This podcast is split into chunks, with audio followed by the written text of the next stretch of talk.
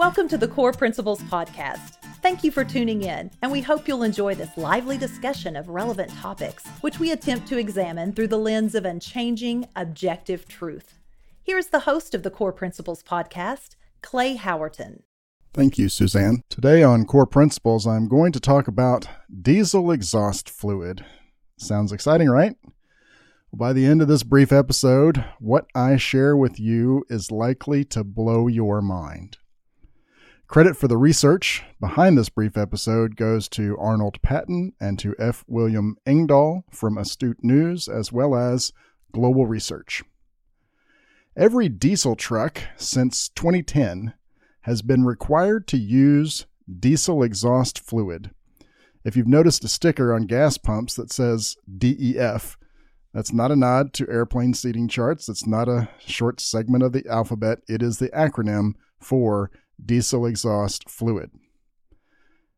Inside modern diesel engines, there are regulators that mix the DEF with the diesel fuel for the noble purpose of reducing emissions. Now, the recipe for DEF includes two thirds urea and one third distilled water. Urea, U R E A, is also a fertilizer. Now, the world's largest manufacturer of urea is India, but they use most of what they make and only export a very little bit of, and only to Sri Lanka. The largest exporter of urea, by a very wide margin, is Russia. Trailing in a distant second is Qatar, followed by China and Egypt. It should not surprise you that the United States is one of the main importers of this now essential product, urea. Unfortunately, it may not surprise you also that Russia and China just cut us off. Now, as you've driven on interstate highways in America, you've probably noticed lots of truck stops sporting the logo for Flying J. They happen to be the United States' largest provider for over the road truckers. Obviously, then, Flying J is a vital part of our supply chain. Another vital part of our supply chain is Union Pacific Railroad. You see, Union Pacific has what's known as single user access to the distribution nodes for diesel exhaust fluid. The only way for diesel fuel stations like Flying J and others to get their required diesel exhaust fluid is from Union Pacific. Union Pacific is demanding that Flying J cut back on their transactions involving DEF by 50%. Cut them in half or else. And you're asking, or else what? Union Pacific says if Flying J doesn't comply with their demand, they will completely embargo Flying J, leaving them with no ability to provide DEF to truckers. And of course, bankrupting the company. The stranglehold on DEF is, of course, not limited to Flying J, they're just the biggest current provider. Home Depot is already limiting the amount of DEF anyone can purchase from them, for another example. Now, why is this threatened embargo and this deliberate crippling of our transportation of food and other essential items nationwide happening? Isn't that the most pressing question as you hear these simple but startling facts? Who is causing this and why?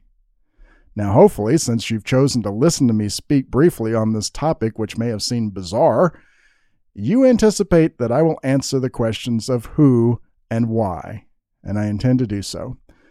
Who is the majority stakeholder of Union Pacific that could force them to make such a decision, even as it will be contrary to their own interests? The majority shareholder of Union Pacific Railroad is BlackRock. Furthermore, and not coincidentally to this issue, the biggest producer of fertilizer in America is CF Industries. Remember, urea, the main ingredient in diesel exhaust fluid, is also fertilizer. Does it surprise you to learn that the largest shareholder of CF Industries is also BlackRock? Obviously, BlackRock is in effective control of much of this situation. But who controls BlackRock? And what even is BlackRock? Well, the, the second question we'll address first. BlackRock Incorporated is the world's largest asset manager. They're a monster of an investment firm. They control 9 trillion with a T dollars in assets. They effectively control most of the Wall Street banks, including Goldman Sachs. They have enormous influence and even control over the Federal Reserve. They are in a leadership position of the World Economic Forum, which has just been meeting in Davos, Switzerland, as is their usual annual habit. They have been described also as, quote, the world's largest shadow bank, unquote. BlackRock gets their way by controlling your resources, starting with your money. BlackRock was founded in 1988 by Larry Fink. The current chairman of the BlackRock Investment Institute is Tom Donilon. Tom has a wife named Catherine Russell, a daughter named Sarah Donilon, a brother named Mike Donilon. And I mention those names because now I'm going to share with you something about each of those persons. BlackRock chairman Tom Donilon was Barack Obama's National Security Advisor. Catherine Russell is Joe Biden's White House Personnel Director. Sarah Donilon, having just graduated college in 2019, is now working on Biden's National Security Council. And Mike Donilon is Senior Advisor to Joe Biden. You feel a little queasiness in your stomach right about now? Remember when then Senator Barack Obama said during his first presidential campaign that his goal and his intention was, quote, to fundamentally transform this nation, unquote? I said then, and I still say, he was not joking. He was threatening. And he is still on that mission now through his obviously helpless proxy, the ridiculous but dangerous Joe Biden. Now, before I close with another emphasis on how this is going to impact you, I'll mention a few more key players so you get an even stronger sense of how deeply entrenched people who seek to destroy you already are in the most influential areas of our government. One of Biden's first appointees was Brian Deese. He was appointed as director of the National Economic Council, Basically, that means Brian Deese is the current leader in shaping United States economic policy. Deese was previously the global head of sustainable investing for BlackRock. Now, that's a nonsensical job title, of course, but it reflects the kind of dangerous perspective Deese has. In fact, before his time with BlackRock, Deese was senior economic advisor to Barack Obama. In fact, when Obama needed to replace John Podesta as his senior advisor alongside Valerie Jarrett, he chose Brian Deese to have that role, and in that role, Brian Deese helped negotiate the devastating and horrifically destructive Paris Climate Accords that were designed to harm America as much as possible while exempting the world's worst polluter, China, on account of the fact that they are already communists. Deputy Treasury Secretary for Biden is Wally Adeyemo. Wally was formerly the chief of staff for the CEO of, wait for it, BlackRock. He was also, and this again is no coincidence, the first ever president of the Obama Foundation.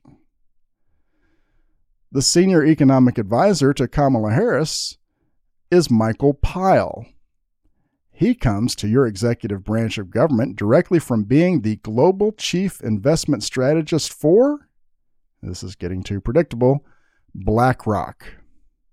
Before his time at BlackRock, Pyle was senior advisory to the Undersecretary of the Treasury for International Affairs in the Obama administration. Okay, so now you know that BlackRock and Obama are basically pulling the strings on mind addled Joe Biden to your detriment. But what are the goals of these people, and how do things like deliberately crippling our supply chain by forcing Union Pacific to embargo Flying J's source of required diesel exhaust fluid play into their goals? Now I'll try to tie a little bow on this episode with a tiny snapshot of the answer to that question.